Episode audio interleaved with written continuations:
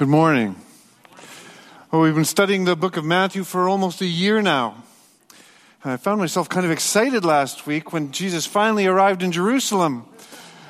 Wow, we call it the triumphal entry for what would be the final week of Jesus' earthly ministry, the week in which he would change all of history for all eternity.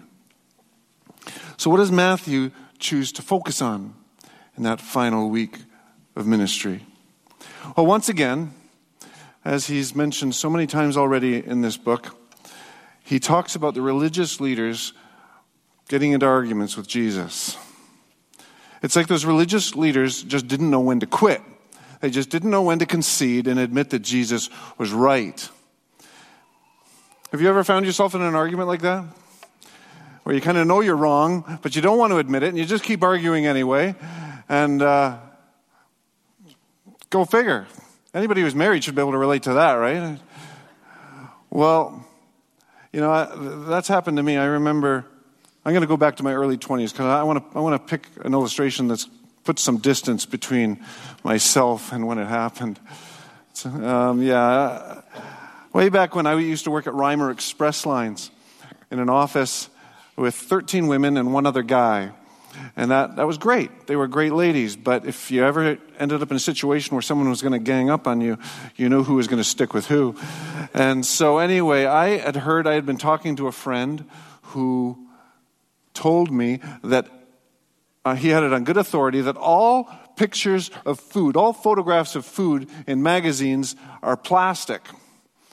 That's right, plastic. He said because of the hot lights and because it takes so much time to set these photos up, they don't want the food to wilt. And, and so, whenever you see a picture like a flyer of coupons for fast food places or magazines, he said that's always plastic. I thought, wow, really? And I can't even remember where, even at the time, I didn't really clearly know where he'd read that or heard that. He wasn't playing a joke, he really believed it. And so I went to the office and I, I decided to announce that to this office full of, it was an open office with no dividers. And I just said, hey, did you know all food photographed in magazines is plastic? Well, you know, you can imagine there was some uh, there was some unbelief in the room and so one of the ladies said no way that's just not possible i said yeah it's true even though i had no idea why i believed it i had no i hadn't read anything i hadn't seen anything i just insisted on it and she went after me, like for proof. And of course, even though I had no proof, I kept arguing my point. I kept insisting on something I had no idea about. I'm sure some of you have done that. And I, I ended up, I think I lost a friend that day. Like she was so mad at me for being so stubborn about something I had nothing to back up my argument with. And, uh, I feel really bad now because I don't, I don't even believe it. I don't, I don't, it's, it can't be true. But anyway, in Matthew 22, we find someone else who just can't stop arguing no matter how much they keep losing. The religious leaders kept confronting Jesus again and again and again, one after the other. The ongoing clash between Jesus and those leaders reached a boiling point as they as Jesus arrived in Jerusalem because they thought that this man was leading the multitudes astray from their finely tuned religion. And of course, Jesus had his own agenda that week and uh, his own messages to convey as, as the multitudes hung on every word he said. So, whatever they came at him with in terms of arguing, he would respond not on their terms, but with his own agenda, with his own message. He stayed on message. So, yeah, today I want to look at two of those messages, two of those focuses that come up in Matthew 22. As Jesus anticipated his own death and resurrection, which he would very soon experience, Jesus responded to these arguments that came upon him by emphasizing two themes before the listening crowds. We can know the power of God and we can live the love of God. I believe these two themes were very present on Jesus' mind, and ones that he very intentionally emphasized in the days leading up to when these themes would be very dramatically demonstrated the power of God and the love of God. So, with that in mind, let's read a part of Matthew 22. I'm going to start in verse 23. We're going to read to verse 40. Am, it'll appear behind me in the English Standard Version. The, the same day, Sadducees came to him, him who say that there is no resurrection. And they asked him a question, saying, Teacher, Moses said if a man dies having no children, his brother must marry the widow and raise up children for his brother. Now there were seven brothers among us. The first married and died, and having no children, left his wife to his brother. So too the second wife, or the second and the third, down to the seventh. After them all, the woman died. In the resurrection, therefore, of the seven, whose wife will she be? For they all had her. But Jesus answered them, You are wrong, because you know neither the scriptures nor the power of God. For in the resurrection they neither marry nor are given in marriage, but are like angels in heaven. And as for the resurrection of the dead, have you not read what was said to you by God? I am the God of Abraham, and the God of Isaac, and the God of Jacob. He is not God of the dead, but of the living. And when the crowd heard it, they were astonished at his teaching. But when the Pharisees heard that he had silenced the Sadducees, they gathered together. And one of them, a lawyer, asked him a question to test him Teacher, which is the great commandment in the law? And he said to him, You shall love the Lord your God with all your heart, and with all your soul, and with all your mind. This is the great and first commandment. And a second is like it You shall love your neighbor as yourself. On these two commandments depend all the law and the prophets. Now, before we examine that passage, it's worth glancing at the context we just read. The context it just happened in. Already angry, before Jesus arrived in Jerusalem, they'd been angry with him hearing the reports the religious leaders were now fuming. Jesus, in the previous chapter, had just overturned the tables in the temple, scattering their coins everywhere where the money changers were, and they would have been furious. And then, as Matthew chapter 22 begins, we find Jesus telling yet another unflattering parable. He'd just been telling parables that put the religious leaders in a bad light, and now he told a parable that put the entire Jewish nation in a bad light. And then we see how the, these leaders initially responded. Matthew 22, verses 15 and 16 tells us that the Pharisees went and plotted how to entangle him in his words, and they sent their disciples to him along with the Herodians. Luke even goes so far as to call those disciples that were sent spies. Verse 23 then says, That same day, Sadducees came to him. And then verse 34 says, But when the Pharisees heard that he had silenced the Sadducees, they gathered together, and one of them, a lawyer, asked a question to test him. This was quite a collection of foes, all of them bonding together and banding together despite their significant differences. Pharisees, Herodians, Sadducees. These words tend to mean very little to us. We, we don't really know a lot about them uh, generally, but they had obvious meaning to Matthew's readers. Matthew would have understood that his readers would have known exactly who he was talking about and what the characteristics of these groups were and how much their character, the character of these kinds of men, contrasted with the character of Jesus. So please allow me to offer some definitions. Pharisees, these were religious purists.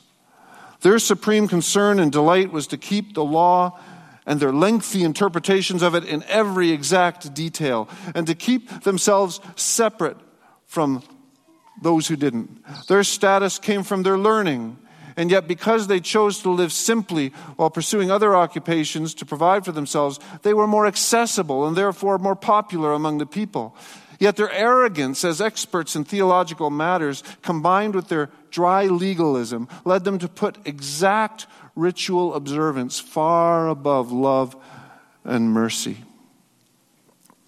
The Sadducees, they were the religious rationalists. They based all their convictions on the first five books of the Bible, Genesis to Deuteronomy, and rejected all other Old Testament scriptures. They came largely from the rich, aristocratic landowning class, resulting in them being more removed from the common people and therefore having less popular support. Their status came from their class and from using political loyalties to attain status as priests, for they were not averse to cooperating with local Roman rulers. They rejected religious ideas such as the immortality of the spirit, resurrection, or angels, possibly because belief, such beliefs demonstrated the power of God in ways that challenged their own preoccupation with achieving power through their own status, wealth, and political affiliations. Then the Herodians. This is the smallest group of the three. These were influential Jewish men who were supporters of the Herodian dynasty and therefore of the Roman Empire. Little else is known about them, though they appeared to be more similar to the Sadducees than the Pharisees, religiously, economically, and especially politically. These groups typically competed with one another, competed one another for influence among the people and for influence among the Romans. And yet, in this week, between just before Jesus' resur- death and resurrection, their common hatred of Jesus was enough to bring them together to join forces in this chapter. For the people to have seen Pharisees working cooperatively with Herodians would have been highly unusual. For Pharisees generally kept themselves aloof from those they disagreed with, and they were definitely disagreeing with Herodians because they were on opposite ends of the spectrum in terms of their political views in those days. And to see Sadducees attempt to entrap Jesus, followed closely by Pharisees trying to follow it up when the Sadducees didn't succeed, it has all the makings of a tag team wrestling match. They were working together to try to trap Jesus. Now, why does any of this matter today? I believe that today there are Pharisees and Sadducees and Herodians in our culture. I'm not talking about how much we can identify with different groups in different ways. We'll get to that later. But in our culture, I think, for example, from the self righteous political correctness that permeates our society to the enforced secularism coming from our governments, I believe the church is being aggressively assaulted by groups like these. Jesus found them on the attack in his day.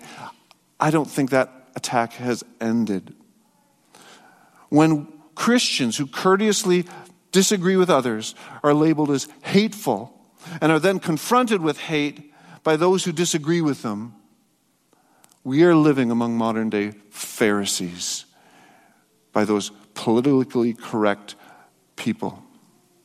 And when those who seek to live by biblical convictions that don't line up with political powers are met with hostility from people who are aligned with those political powers, we are living among modern day Sadducees and Herodians. The devil isn't that creative. The way he attacks God's people is pretty much the same today as it was then.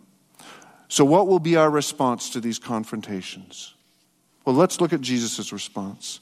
In verses 23 to 33, the Sadducees came to Jesus with a hypothetical scenario that they felt aligned, was aligned with um, Mosaic law, and they wanted to reveal what they felt was the ridiculousness of belief in the resurrection. Because Sadducees, with their rational religiosity, did not believe in the resurrection. So, after telling their story, the Sadducees smugly asked Jesus, In the resurrection of the seven brothers, whose wife shall she be? For they all had her, thinking that they had finally trapped Jesus with a tough question. Well, Jesus answered the Sadducees directly, but he said so much more. He also used the question to reveal their hearts and to express his own heart to the listening crowds. In responding to their question, Jesus was blunt. He said, You are wrong. That doesn't get more blunt than that, you know, because you know neither the scriptures nor the power of God. Jesus then answered their question by, how, by explaining how in the resurrection our bodies aren't going to be the same and we're not going to be given in marriage the way we are here on earth. And so he made their question completely irrelevant. But then Jesus went beyond answering the specifics of their question and he decided to attack their rational view of the resurrection and their belief that there isn't one. It was like Jesus was saying, and furthermore, all the people listening knew the Sadducees didn't believe in the resurrection. And Jesus knew that he was just days away from the greatest demonstration of resurrection power that the world would ever see. So Jesus said, As for the resurrection, which we know Jesus knew something about, have you not read what was said to you by God? I am the God of Abraham and the God of Isaac and the God of Jacob. That's what the Word of God says. Is He is not the God of the dead, but of the living. Jesus' response was to point them to the Word of God in order to prove that resurrection power was real. The Sadducees focused on power, achieving power through wealth and through status and political affiliations. In other words, on what they could see and touch. So God's power ended up being watered down in their world. They were focused on the material world. Now, are we any less vulnerable to this here and now? I don't consider myself a Sadducee according to definition of a Sadducee. However, as a Westerner, in a, in a society that's all about rational thought and about, you know, uh, things being uh, sort of thought through just on a material level and not a, a society that sort of resists the Christian view of the spiritual world, I can be prone to worldly thinking, just like the Sadducees were, because I'm surrounded by what I can see and touch. It's often a distraction. The Sadducees saw power as something to be achieved through worldly connections through what they could see and touch. But if that becomes our primary focus, we, like the Sadducees, will drift away from the Word of God. We'll drift away from the truth of God. And the power of God will feel increasingly distant. So when I read Jesus' clear and blunt words to the Pharisees, when he said, You are wrong because you know neither the scriptures nor the power of God. I'm sobered by that statement. And I wonder how much is that true of me? That I know neither the, scriptures nor the power of God. And in what specific situations do we need God to ask us the same question he asked the Sadducees? Have you not read what was said to you by God? Perhaps it's fair to say that we all have situations in our lives in which it's a challenge to remain steadfast in our convictions regarding the power of God and regarding what the Word of God says. I don't know if you're like me, but there are situations in my life where sometimes those things, those convictions feel challenged. I've had situations like that in my life for years, and I still do in this present day. And God wants us trusting in His Word and in His resurrection power for those very situations. Just the other day, one of those situations was on my mind. I woke up thinking about it, and so I went for a walk. And as I was walking, I felt myself tempted to go down the tubes. I started thinking thoughts about God's faithfulness. I started doubting God's faithfulness. Where are you, God? Why are you not answering? I, I began getting down on myself, thinking, I'm, I'm the problem here. This is my fault. I don't have enough faith, or something like that. And as I walked, I remembered a Bible verse. A Bible verse came to mind, one that I'd memorized, a simple verse. Many of you may have it memorized too. And then another one came to mind. And as I replayed that one in my mind and shared it with God, rehearsed it before Him, another one came to mind, and another one. And it was, before long, I started feeling encouraged. The first verse that came to mind was Hebrews 11 1. Now, faith is the assurance of things hoped for and the conviction of things not seen. I said, Yeah, God, yeah, I'm hoping for these things. Would you, would you give me the kind of faith that hopes for things, that, that's, that's assured of things that I hope for, that, that's convinced of things I can't yet see? Give me that kind of faith. And then another verse came to mind, Hebrews 11 6, which you may also know.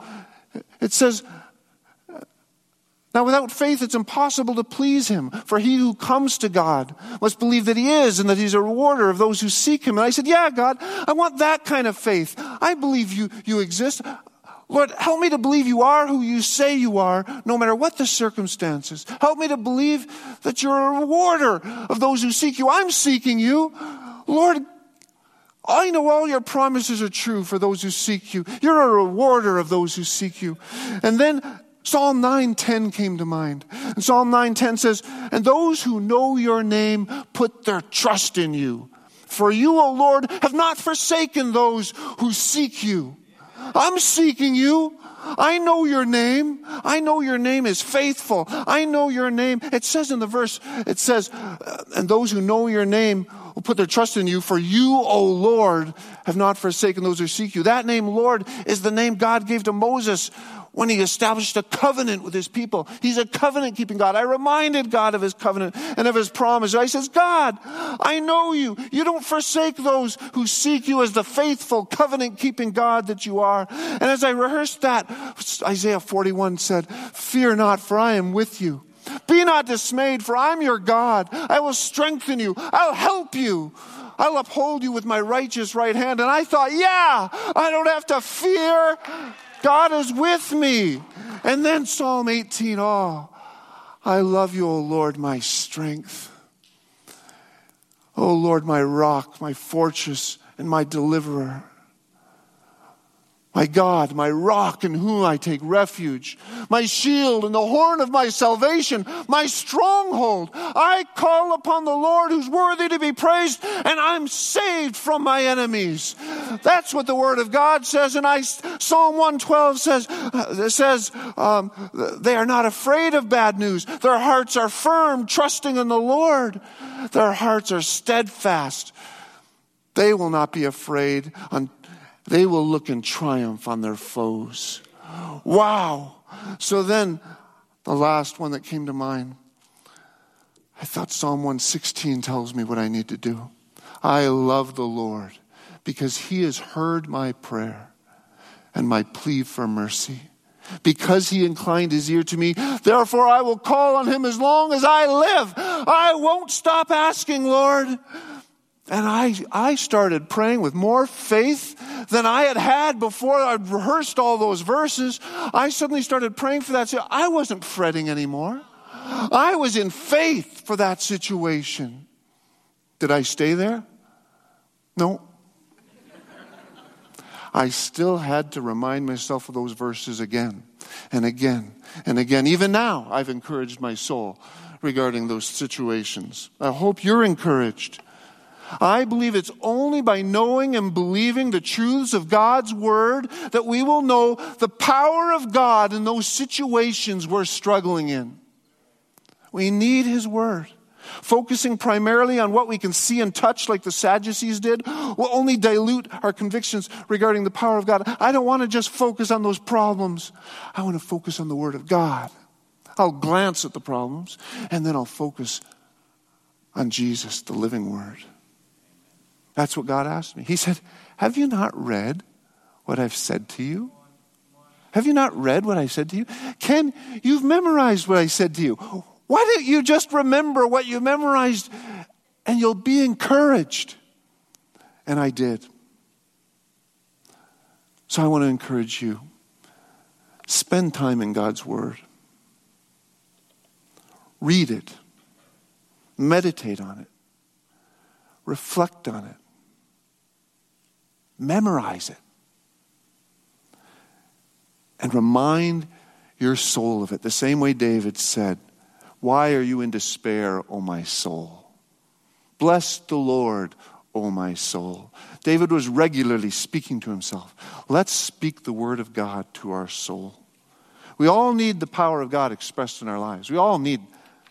But before we will know God's power, we need to know and believe the truths and the promises of God's word. So, the next point Jesus wanted to emphasize. In verse 34, Matthew then wrote, The Pharisees heard that Jesus had silenced the Sadducees. That word silence would be better translated muzzled. He muzzled the Pharisees, he shut their mouths. And I'm sure the, the Pharisees figured that they'd better have a much better question than what the Sadducees asked because they didn't want to get muzzled as well. And you can just feel the craftiness of the Pharisees when you read how Matthew described it. But when the Pharisees heard that Jesus had silenced the, fa- the Sadducees, they gathered together. You can just see them huddling together, talking amongst themselves. What should we ask him? Keeping a, a wary eye on Jesus. What are we going to ask him? And then it says, and one of them, a lawyer, asked him a question to test him. Teacher, which is the great commandment in the law? And once again, Jesus answered the question, but then said so much more. The lawyer, who was a Pharisee, had asked for just one commandment. And Jesus answered by giving him two commandments that he said all the law and the prophets depend on. Jesus' answer is two commands, plural, for what we call the Great Commandment, singular. We call it the Great Commandment, but it's actually two commands. And the reason we can take something that's plural and singular is because we need both put together. Let's read it. You shall love the Lord your God with all your heart, with all your soul, and with all your mind. This is the great and first commandment. And a second is like it. You shall love your neighbor as yourself. Now, why did he mention two instead of one? I believe it's because you just can't have one without the other. Jesus knew, and he would have wanted the listening crowds to know, that if you separate these two commands, you will be without a source of supply for love and without a purpose for that supply of love. God, loving God and that relationship with God, is our source of supply for love. So as we love God, He fills us with love. And then the purpose for that love is to love others. They're meant to go together. And if we don't have the source or we, or we don't have the purpose, then it's either a source that goes nowhere or it's the purpose for which we have no source, no, no love to give away because we haven't received anything from God. If both those loves aren't real in our lives, then I would say that neither of them are. The Bible teaches elsewhere that it's not even possible to love God while ignoring my neighbors. It's impossible to love our neighbors as God loves us if we're neglecting our relationship with God. They must coexist in order to be real as well as sustained. The Apostle John wrote If anyone says, I love God, and hates his brother, he is a liar. For he who does not love his brother, whom he has seen, cannot love God, whom he has not seen. That means that our love for people around us actually authenticates our love for God. It proves we have a love for God because he's filled us with the love we're sharing with others. But John also taught that our love for God births our love for others. He wrote, Dear friends, let us love one another, for love comes from God. Everyone who loves has been born of God and knows God. Here, John is telling us, love comes from God. If you don't have a loving relationship with God, you're not filled with the kind of love Jesus is talking about. And when Jesus said the law and the prophets depend on these two commandments, meaning all of Scripture depends on them, love God and love your neighbor, he made Christianity a religion of the heart, not just of our mind, of what we believe. It's not enough to just believe the right things. We need a love relationship with God. If you know God the way the devil knows God, then it's just information. It's just information and it doesn't change anything in our lives. But God wants there to be affection in our hearts as well as understanding in our minds, a loving relationship.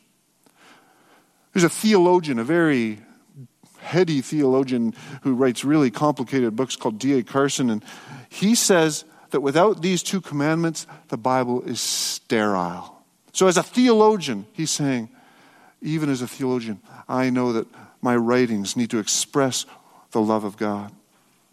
In fact, our Christian lives become sterile. Not just the Bible, but our lives become sterile without these love, these two loves at work. So again, how much do we need to be reminded of this here and now? Jesus was reminding people then. What about now? Now, I might be a little Pharisaical sometimes, but I don't consider myself a Pharisee by a strict definition. But I can be prone to Pharisaical tendencies. And I cringe at the thought of my life being loveless and sterile. And Jesus' answer to the Pharisees is a thrilling antidote to that possibility. Thrilling because as we grow in each part of the great commandment, it helps us to grow in the other. As we grow in true love for God, it creates in us a love for others. And as we grow in love for others, it, it assures us in our love for God. In fact, if you don't believe that this kind of thing is, is, is meant to be a reassurance to us, let's, I'm going to just read 1 John 3:16. By this we know love that he laid down his life for us and we ought to lay down our lives for our brothers. But if anyone has the world's goods and sees his brother in need yet closes his heart against him, how does God's love abide in him? Little children, let us not love in word or talk, but in deed and in truth. By this we shall know that we are of the truth and reassure our hearts before God we can reassure our hearts by saying, hey, look at the love that's being expressed in my life. That must mean I'm receiving God, love from God, or I wouldn't have anything to give. And it's a reassurance to us.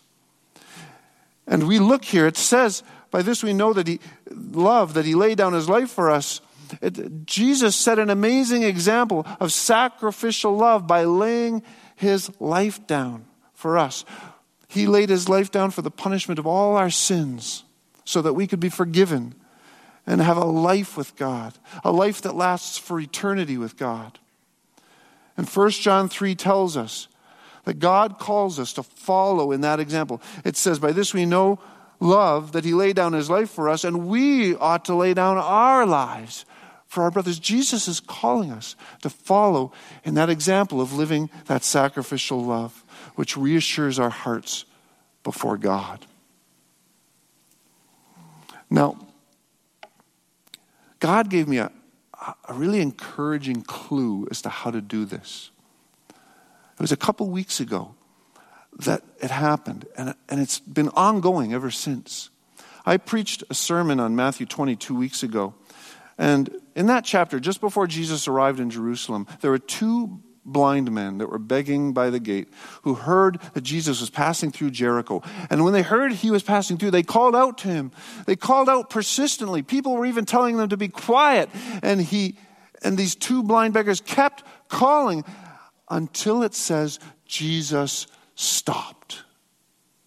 And I spoke in my in that sermon about the application, just I gave an application that I, I just encourage people to be be encouraged yourselves that Jesus will stop for you when you call out persistently. Don't give up. Keep calling. He will stop. He will pay attention. He will hear your prayer. And I ended with that application and ended the sermon, and then the service was over, and I found myself somewhere down the aisle in a conversation with someone after, after the service. And while I was in that conversation, just catching up with someone because they'd been away for a while, they were telling me about their trip. And suddenly behind me was Derek Block. Derek Block is um, uh, he's handicapped in his mind. He's Bert, Bert brings him his son. Uh, you may have met Derek. He was behind me and he was calling my name, Ken, Ken. And I thought, oh, there's Derek calling my name. What do I do? Because I'm in the middle of this conversation. This person's in the middle of a sentence telling me about their trip. And the thought went through my mind Jesus stopped.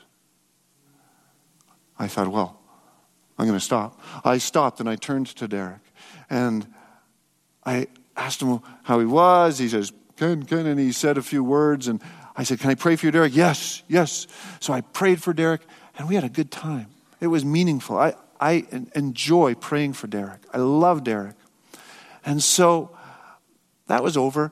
I went home. That afternoon, I get a text from somebody who needed to see me or wanted to see me. They, they didn't need to see me, they just wanted to see me. And uh, it wasn't an emergency, but they felt it, they wanted to see me soon. And I thought, man, I've got such a busy week, and um, I don't know what to do.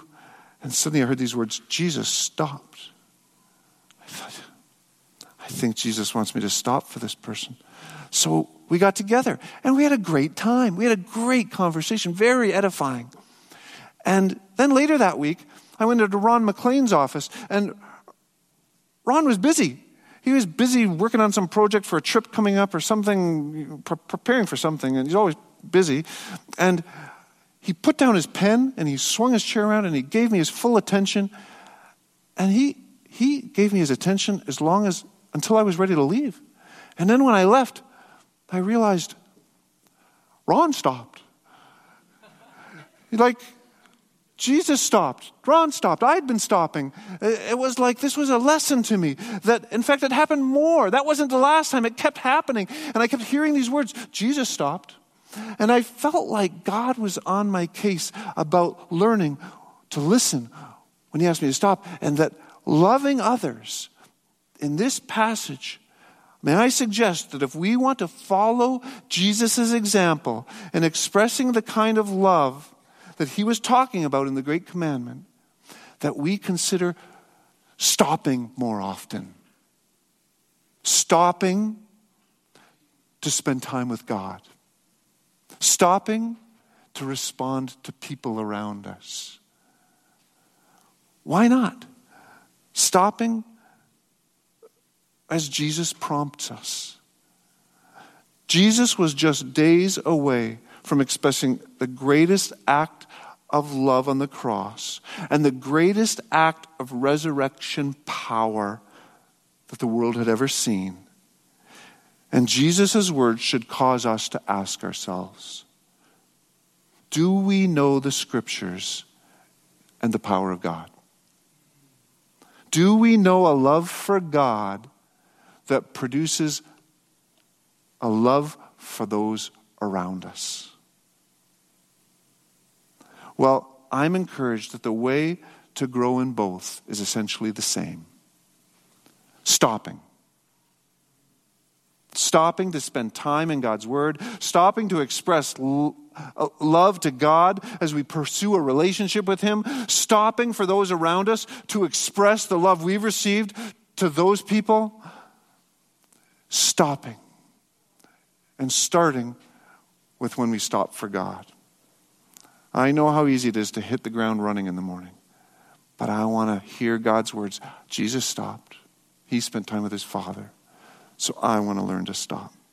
Believe me, God is looking forward to that time with you in prayer and in His Word so that we can grow in love and grow in power.